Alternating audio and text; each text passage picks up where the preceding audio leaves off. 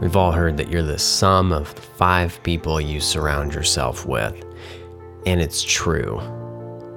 Those around you influence you. So it's important that you surround yourself with quality people. The question is how do you find quality people to be around? Well, the first thing you want to look for is not what they're saying, but rather what they are actually doing. People will say a lot, especially on social media. You can go on Instagram, find everybody sitting next to a Lambo or a jet, throwing stacks of cash or whatever. But words are cheap.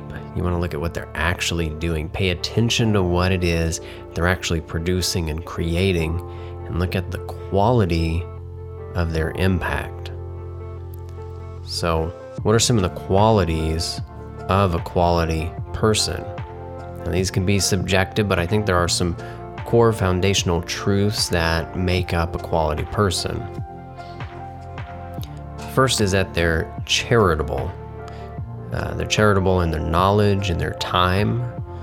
Uh, now, they may not give you all of their time, but they would be willing at least to give you some of it.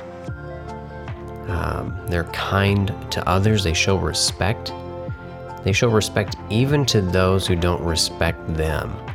Just keep in mind just because somebody doesn't respect you or doesn't like you, that does not mean that you get on the ground, start groveling, and kissing their feet. You just smile and you walk away from that negativity because you don't need it.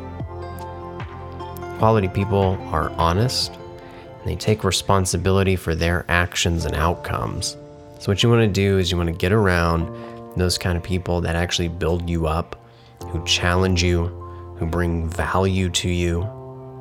You do not need people who complain all the time or always have an excuse and, and just blame everything and everybody for something. It's always somebody's fault. You don't need those kind of people in your life.